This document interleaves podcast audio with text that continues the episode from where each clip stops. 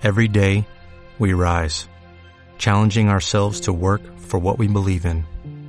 At U.S. Border Patrol, protecting our borders is more than a job, it's a calling. Agents answer the call, working together to keep our country and communities safe. If you're ready for a new mission, join U.S. Border Patrol and go beyond. Learn more at cbp.gov/careers.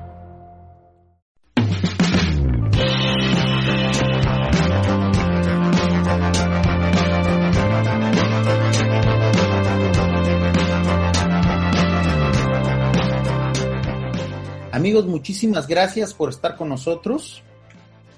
Y como ustedes pueden ver, me encuentro muy bien acompañado en esta emisión de Planeta Urantia, donde vamos a hacer la grabación del podcast de Urantia Multiversidad Online, este programa de entrevistas donde precisamente compartimos opiniones y sobre todo reflexiones urantianas con diferentes lectores, sobre todo de Latinoamérica y también de Hispanoamérica. Y en esta ocasión estoy muy bien acompañado por Ariel Vargas. ¿Cómo estás, Ariel? Bienvenido a Planeta Durante.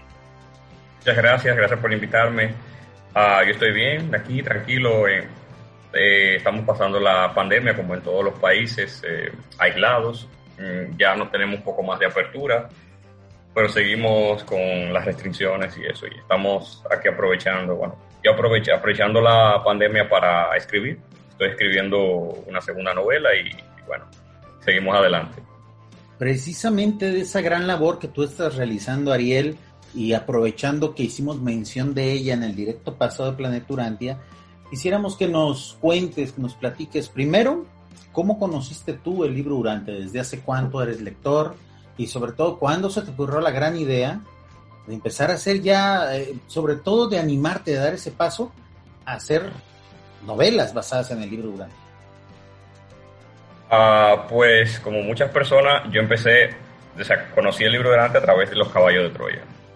Tenía 14 años, eh, había visto un, una entrevista a JJ Benítez aquí en el país, tenía mucha curiosidad sobre el libro, um, una feria que, hicieron por primera vez aquí en Santiago de los Caballeros, que aproveché, compré el libro, me lo traje, o sea, 700 páginas que yo, wow, me, me, encantaron. A partir de ahí me fui, comprando todos los libros, eh, creo que hasta el cuarto, y un momento me llamó la atención La Rebelión de Lucifer.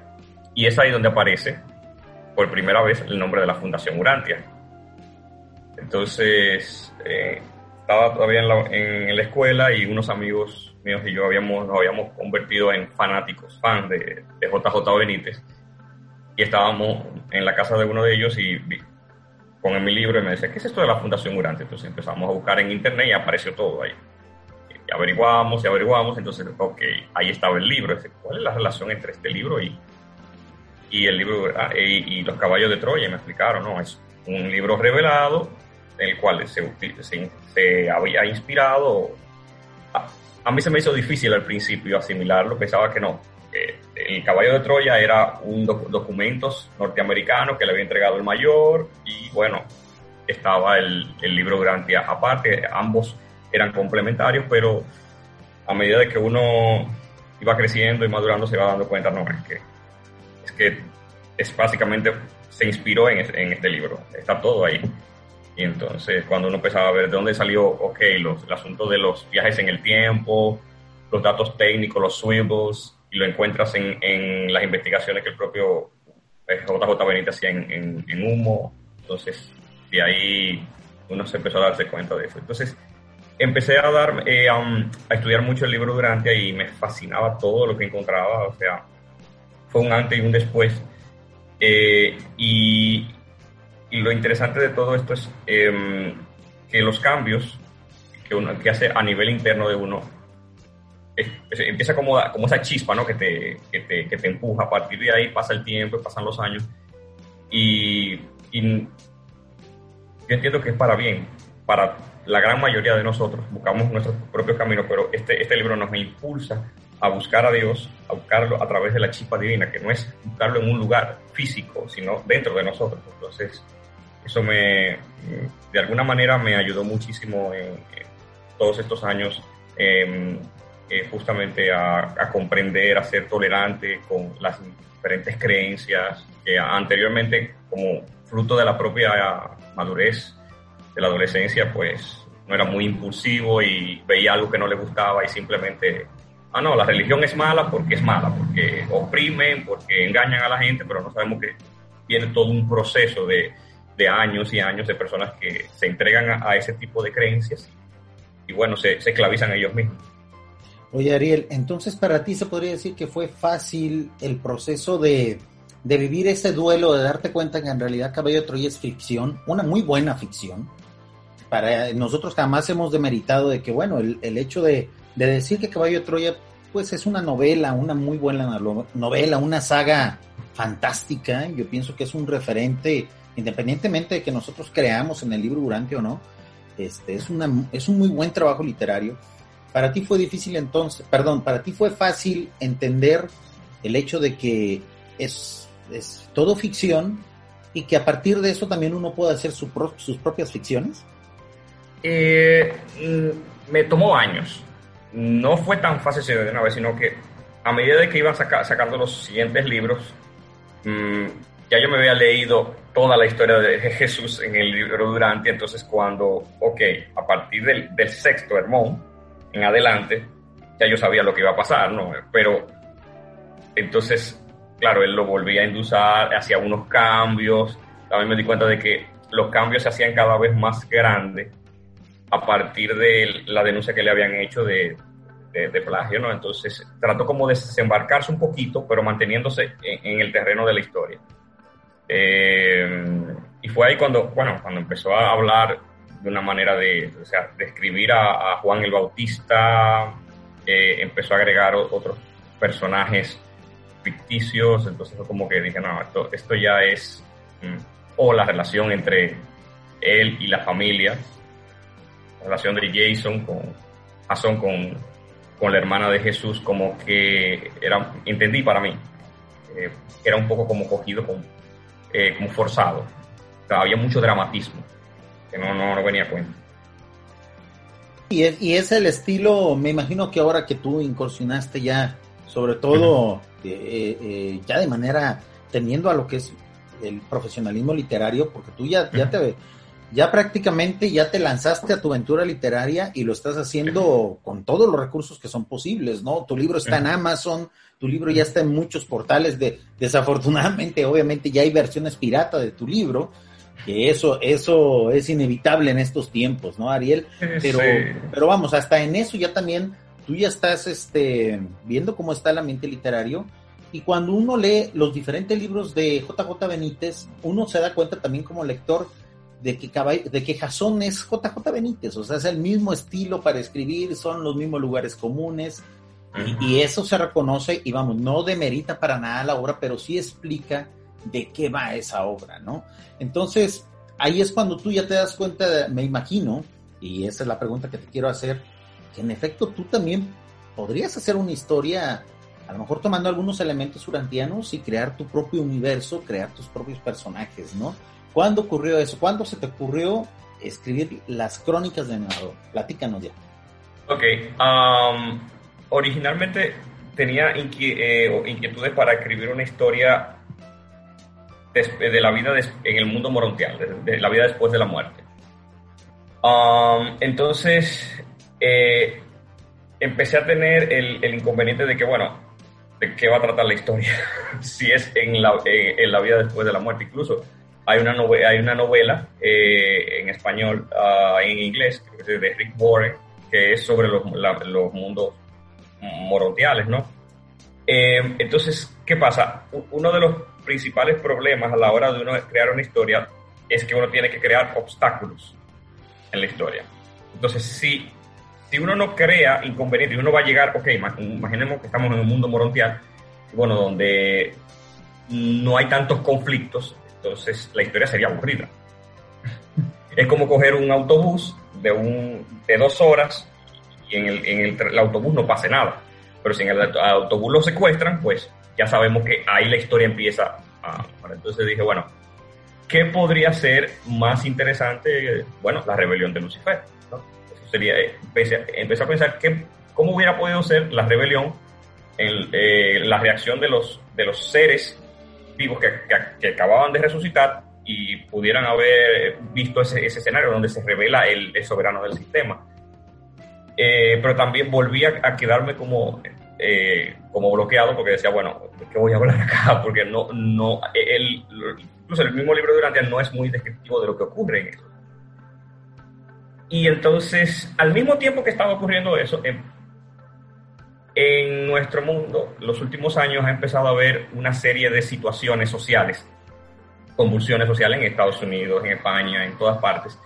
Eh, esta eterna lucha entre la derecha, la izquierda y bueno, todos estos conflictos que uno ve constantemente y, las peleas que se, que se arman en, los debates en Internet sobre, sobre temas candentes siempre, ¿sabes?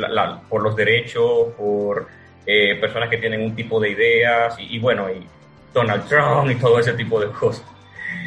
Y en, en una entonces empecé a pensar, ok, ¿qué pasaría cómo habían eh, reaccionado las personas en otros planetas con la rebelión de Lucifer, sin tener incluso conciencia, como en nuestro planeta las personas no, no, son conscientes de que vivimos en una cuarentena desde hace miles de años.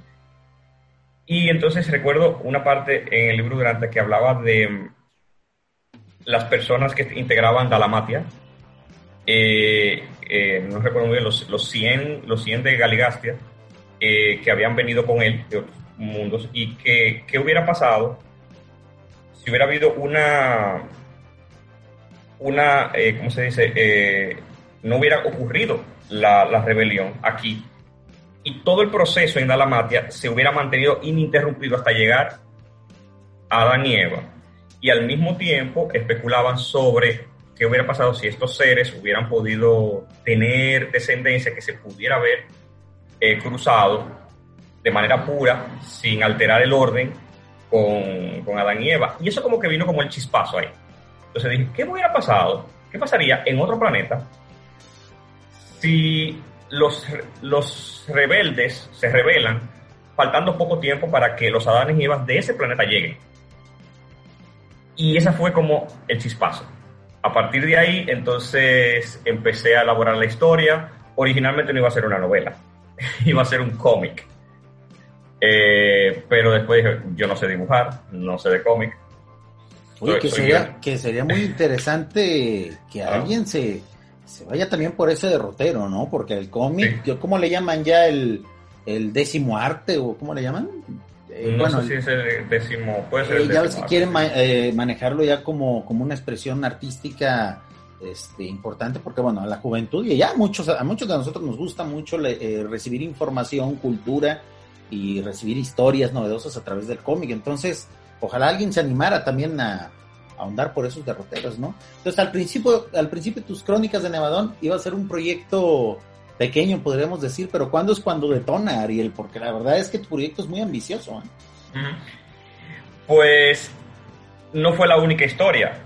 Eh, empecé a elaborar otras historias al mismo tiempo. Y en realidad iba a ser un libro de seis historias. Seis o, seis, o siete historias. Eh, porque hay, hay, una novela que me gusta mucho, se llama Cloud Atlas, también hicieron una película.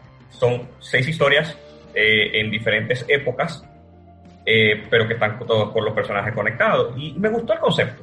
Entonces dije, bueno, ¿qué pasaría si en vez de hacer seis historias serían siete, pero que en vez de ser en, en, un mismo planeta sería en diferentes planetas. O sea, la rebelión fue más de una treintena. Entonces, vamos a hacer una historia en cada planeta, cada una con su tono distinto. Esta es como de más de fantasía, otra tiene un poco más de, tipo novela negra, otra va a ser más de aventura, otra ciencia, ciencia ficción pura.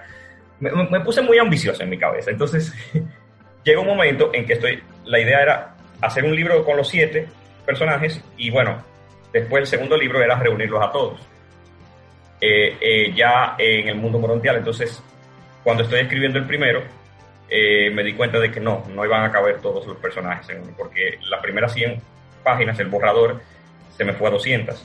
Entonces ahí salió el libro, entonces dije, bueno, voy a tener que hacer un libro por cada uno. y entonces después eh, juntarlos a todos en, en, un, solo libro. Por ahí eh, armé el plan y bueno, no he parado. Terminé el primero eh, en, diciembre, en diciembre del año pasado, en enero, lo entregué al editor, la corrección, y bueno, lo lancé ahora en abril. Y ahora estoy escribiendo el segundo y el tercero.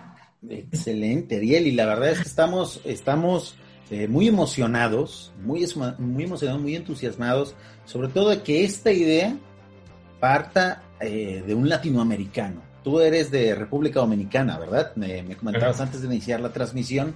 Y eso la verdad nos debe de llenar de entusiasmo, amigos, porque generalmente el arte que se está generando de la quinta revelación es o europeo o anglosajón. Estados Unidos, Inglaterra, hay muchos pintores, hay algunos escritores que están generando también mucha, mucha información, mucho arte pero también nos toca a nosotros los latinoamericanos, Ariel, y la verdad a mí me da eh, mucha emoción, me conmueve bastante ver que desde Latinoamérica podemos hacer cosas también interesantes y sobre todo explícitamente urantianas. Yo comentaba en el directo, este directo del que te hablaba, donde mencioné tu libro, que una de las cosas que yo podría llegar a criticarle a JJ Benítez, porque sobre todo, tal y como a ti te pasó, yo también vengo de los caballos de Troya, y no tengo más que agradecimiento para JJ Benítez, pues por accidentalmente o como sea haberme traído a estos derroteros de la quinta revelación, pero sí eh, yo le reclamo, yo eh, a lo mejor la palabra correcta es, a mí me da un poquito de, tristeza ver que él no se declare abiertamente un lector del libro Urantia, porque a lo mejor no lo es, ¿verdad?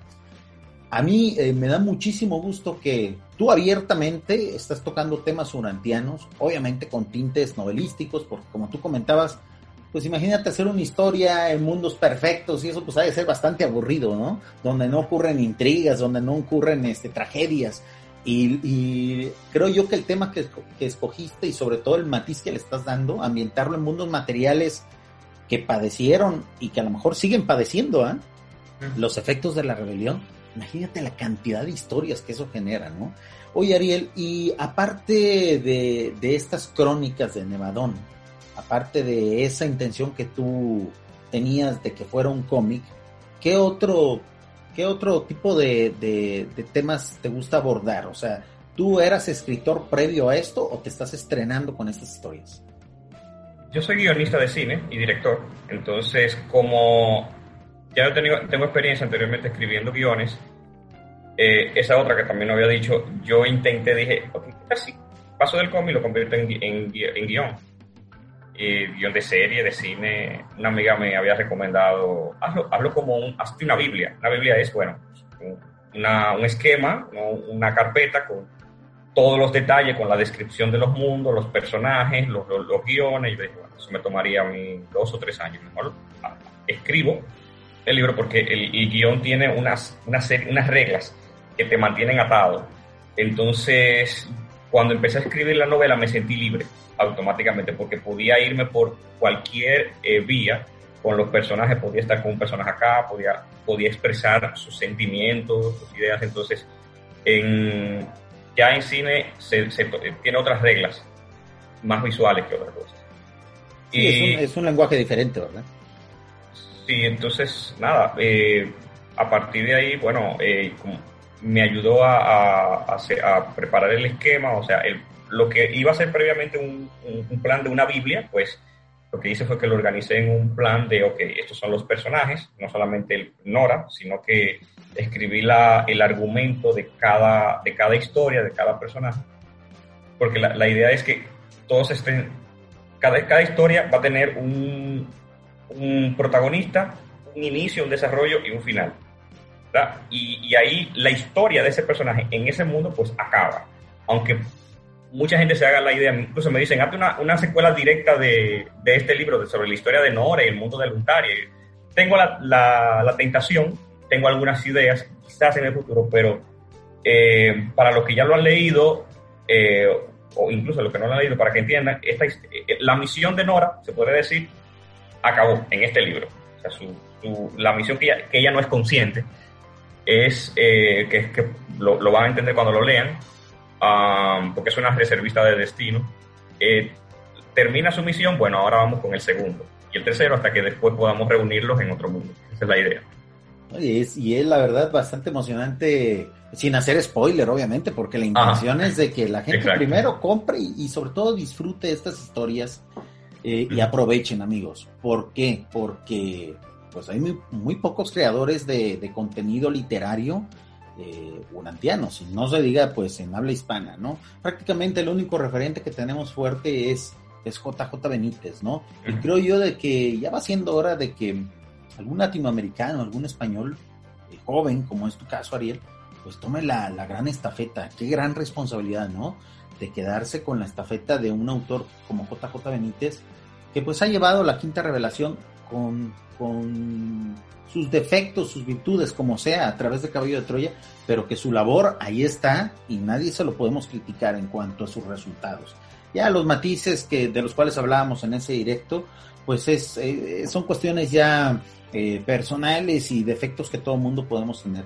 Ariel, ¿qué consejo le podríamos dar a aquellos jóvenes, a lo mejor adolescentes o personas que, que tienen inquietudes literarias y que todavía no se animan a dar el primer paso? Tú como un profesional ya de, de, esta, de, estos, de estos medios de comunicación escritos, que pareciera que muchos vaticinaron que se iban a, extinguir con el Internet y todo eso, pero que todo lo contrario, están tomando un gran auge y no se diga ahora con la pandemia, ¿no? De no ser por los libros, de no ser por las historias, híjole, imagínense lo que estuviéramos padeciendo en aburrimiento, ¿no?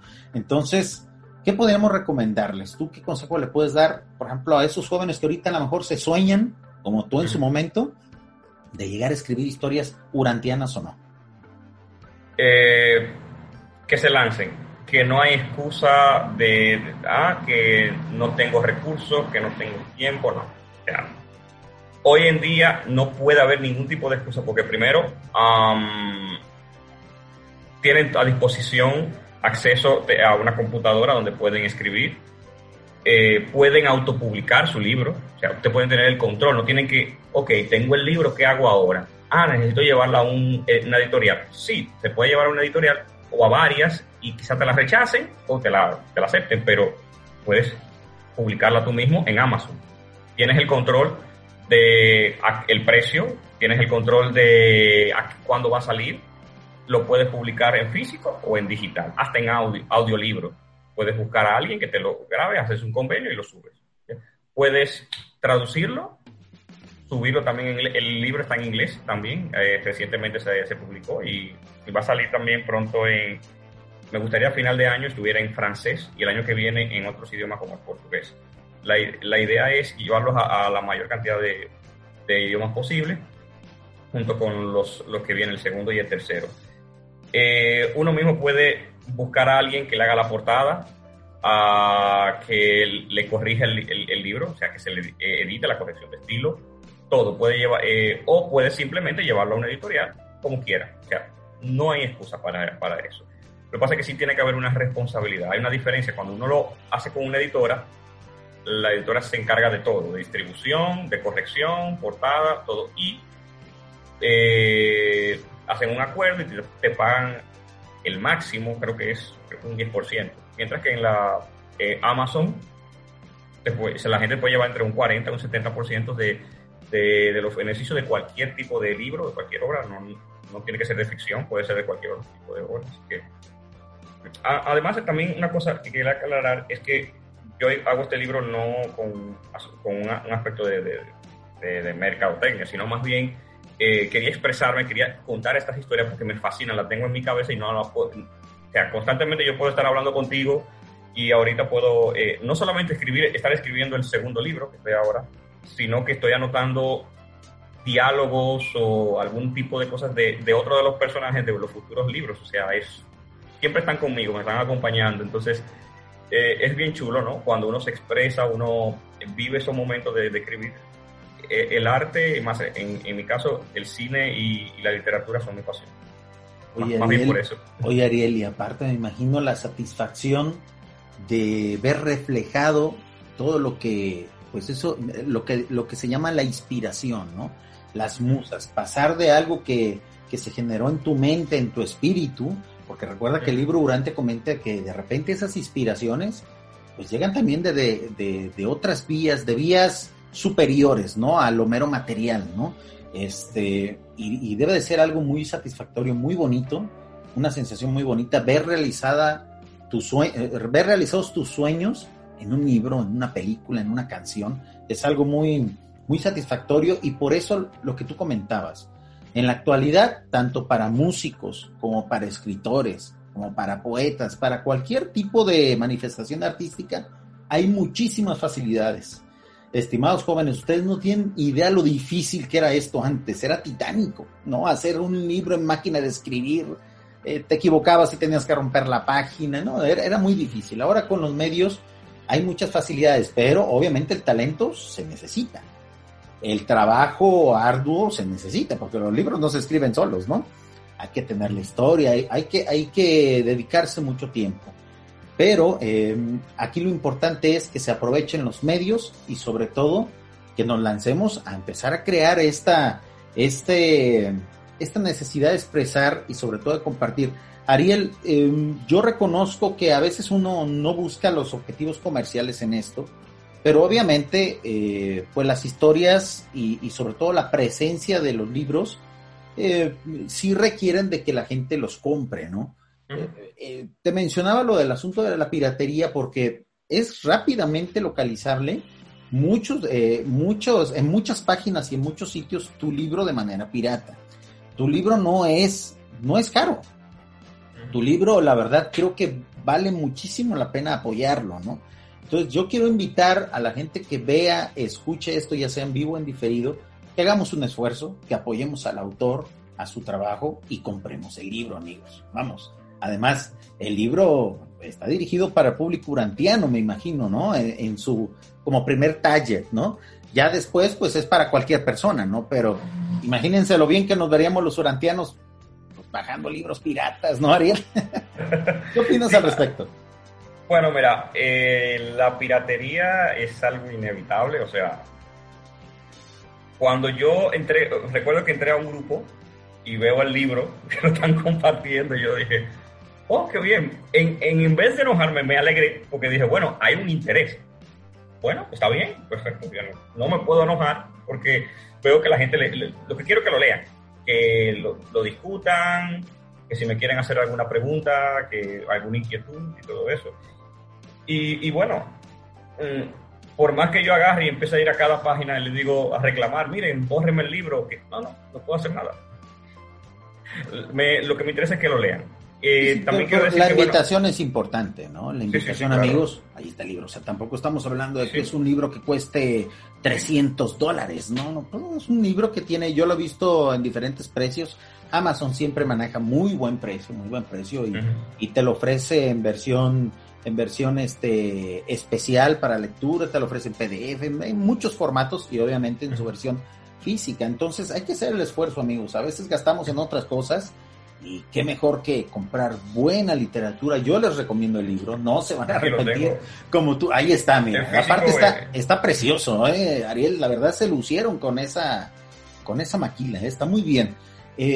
A mí me gustaría, Ariel, a mí me gustaría, yo no quiero comprometerte, pero yo espero que en un futuro, si tú así no lo permites, podamos regalar ese libro. Lo que vamos a hacer es eh, a lo mejor hacer un sorteo. Aquí en Urantia TV hay un programa nuevo que se llama Urantia Games. Son juegos urantianos, donde muy probablemente tu libro en alguna de esas emisiones sea el premio a los ganadores. Entonces, ustedes estén al pendiente. ¿Qué vamos a hacer? Lo que vamos a hacer es con la ayuda, con la ayuda de nuestros patrocinadores, a la persona que gane ese premio, ya sea un libro Urantia, uno, el primer tomo de las crónicas de Nevadón, o a lo mejor en un futuro, pues ya el segundo tomo, este, lo que vamos a hacer es a esa persona, nuestro patrocinador, le va a comprar el libro y se lo van a enviar a su casa, como un regalo. Entonces, a lo que voy es, hagamos el esfuerzo por pagar las cosas, amigos. Porque entre urantianos primero tenemos que apoyarnos, ¿no? Ariel, a mí me da muchísimo gusto que lo tomes así, que tu intención realmente, y eso, y eso demuestra que tu intención realmente no es monetaria, ¿no? Porque bueno, existe un, estigma, actualmente de decir eh, y de poner la etiqueta de, oye, es que son cosas espirituales, deberían de ser gratis, ¿no? Pero tu trabajo no es gratuito, Ariel, o sea, me imagino el montón de horas que tú has invertido en esto, ¿no? Sí, em, para que mucha gente que no lo sabe, un libro, sacar un libro, cuesta. Si uno lo hace a través de una editorial, eh, pues uno simplemente se, eh, ellos se, se, encargan de, los, de, todo. Pero cuando es uno que se autopublica, tiene que buscar a alguien que le corrige el libro, eso cuesta dinero. O sea, yo lo que he hecho, en vez de ganar dinero, es gastar de mi dinero, de mi trabajo, para poder sacar los libros, porque aunque es Amazon, con Amazon sale muchísimo más barato. Si uno lo hace con una editorial, eh, con una imprenta, uno tiene que pagar eh, la impresión. Y entonces es muy difícil venderlo uno por, por, uno mismo. Entonces, después de eso, bueno, está la, alguien que te haga la portada o, o que te haga eh, la cubierta completa, portada contra portada. En este caso, yo sin tener mucha, mucha experiencia en diseño, pues yo mismo me bajé a hacer los diseños, todo, la campaña de marketing, todo para poner perspectiva, así que no, eh, me, ahorré esos cosas, pero realmente cuesta. Cuesta, Y es un gran esfuerzo y yo creo que lo, lo mínimo, lo mínimo es pues que nosotros como interesados, como lectores, pues aportemos, ¿no? La verdad es que tampoco estamos hablando de precios eh, exorbitantes. Entonces tú, Ariel, eh, confirmas lo que muchos lectores del libro durante eh, sabemos ya, de que Amazon es una empresa pues formal, de que en efecto da buenas regalías, porque bueno, no sé si tú te diste cuenta, hace algunos días hicimos un, un fragmento directo hablando del problema que hay ahorita con tiendas online como por ejemplo Mercado Libre, muy famoso acá en Latinoamérica, donde sí de repente se están publicando y vendiendo libros de Urantia a precios exorbitados. Eh, yo no he visto tu libro ahí, no sé si, si de repente tú hayas hecho algún convenio, pero a lo que me refiero es, hay que procurar la formalidad, amigos, de la piratería, ahorita ya hablamos, pero en las formas de conseguirse, ¿qué otras formas aparte tú recomiendas? He visto tu libro en Wattpad, he visto en otros portales, ¿tú cuáles no recomiendas aparte de Amazon? Bueno, está eh, la, el App Store de, Apple, está al Novo, Kobo, eh, y está también la, eh, la página de Google Play de Google. No están, el libro todavía no está en esas plataformas porque como está, está en, en la parte de Kindle Ilímetro, como regla tú no puedes poner el libro tuyo en digital en otra plataforma. Cuando lo quite de ahí, pues podría estar digital en cualquier, otro, en cualquier otra de esas plataformas. Hay muchísimas. Eh, eh, Aparte está tu página, ¿no, Ariel? Perdón, en mi página, ah. eh, sí, y bueno, en Wattpad están los primeros dos capítulos, o los primeros tres para la gente que esté interesada y después pueda, lo mando directamente a Amazon. Y tengo una página web que se llama ariel.net, donde van a encontrar toda la información sobre el libro, sobre los libros siguientes que vean. Ariel.net es tu página web. Ariel, arielvargas.net. Arielvargas.net. Ahí se puede también encargar físico o simplemente están los enlaces a las demás plataformas. Están los enlaces hacia, Amazon por ahora. Después va, va, a entrar a Google Play, también al App Store de Apple y a Kobo y a lo demás. Excelente. Opciones ahí, amigos. ¿Qué es lo que hay que hacer? Ahorrar.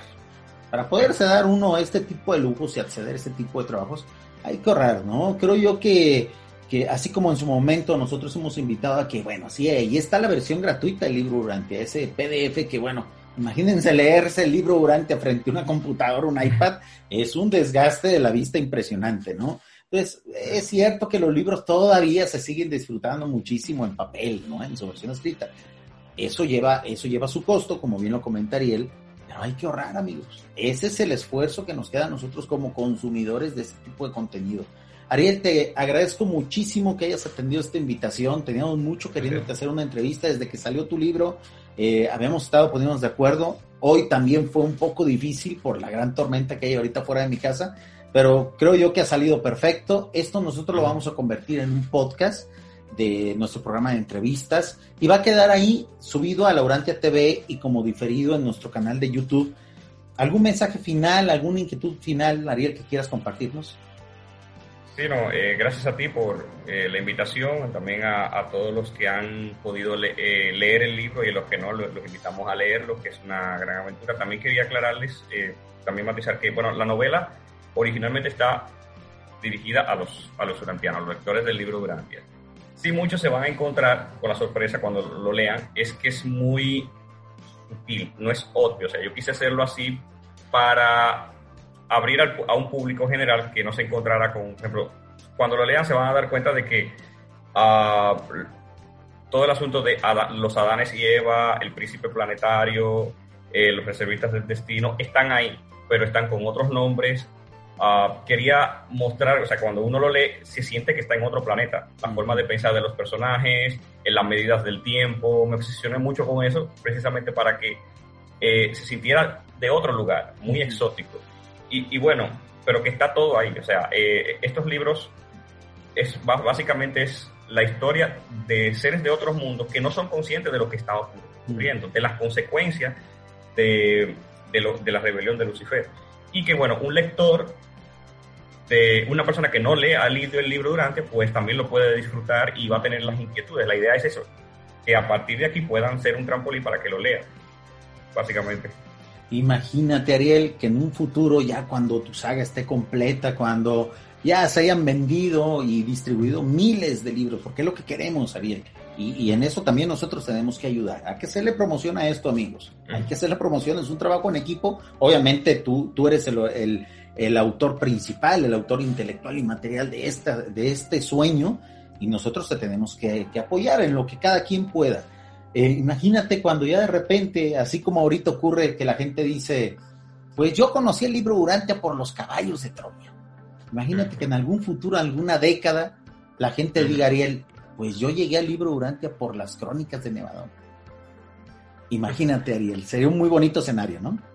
Me, sí, me, me, gustaría, me sentiría muy orgulloso porque, bueno, todos lo llegamos, o sea, la muchos de nosotros en América Latina llegamos a los caballos de Troya y sentimos un enorme agradecimiento a, JJ Benítez. Hace unos años lo conocí aquí cuando vino y es, muy agradable, o sea, eh, él, su esposa y, todos ellos, y creo que, que tenemos que estar eternamente agradecidos porque nos introdujo a la vida de Jesús de una manera tan linda, tan hermosa y que tenemos que, que, a pesar de, claro, de que los libros ya se han ido como por otra vía y que podemos, quizás entiendo yo, no sé, quizás es por presión de la editorial, quizás no es culpa de él, eh, pero de alguna manera eh, eh, él es parte de este, de, este entramado donde las personas podemos llegar al libro Durantia y, bueno, espero que también las personas que, lean el libro puedan llegar a él y, y, les pueda llenar en su vida o ser inspiración para ser cada día mejores. Pues eso esperamos, Ariel. Yo te quiero agradecer, sobre todo de antemano, para todos esos lectores que algún día tengan esa esa expresión de tu trabajo, que digan, yo llegué, yo conocí el libro Durantia gracias a las crónicas de Nevadón. Yo no sabía nada de Durantia, pero leí las crónicas y me convertí en lector del libro Durantia. Bueno, a todos ellos, amigos, pues aquí está el autor, aquí es donde se forjó todo con él. Y es cierto que eso lleva una gran responsabilidad, Ariel. Nosotros eh, nos hemos atrevido hasta cierto punto a criticar al autor de Caballo de Troya pero en ningún momento eso quiere decir que seamos unos hijos malagradecidos de Él. Todo lo contrario, así como nuestros padres terrenales y nuestros padres biológicos tienen sus defectos, pues tampoco estamos nosotros para juzgarlos, ¿verdad? Eh, y eso lo quería dejar muy claro porque el directo anterior, donde hicimos una dura crítica a JJ Benítez, eh, desencadenó, comentarios, pues eh, indicándonos de que nosotros estábamos pues haciendo mal, ¿no, amigos? Eh, simplemente es ver la parte humana del autor de este tipo de obras. Eh, hay un gran trabajo detrás, pero el agradecimiento ahí va a estar y va a estar siempre. Ariel, muchísimas gracias. Nos despedimos. Voy a cortar ya la transmisión, amigos, en Laurantia TV y en La Río. Me voy a quedar un ratito platicando con, con Ariel, precisamente ya para cerrar los temas del podcast. Y muchas gracias por su atención. Hasta la próxima, amigos. Gracias.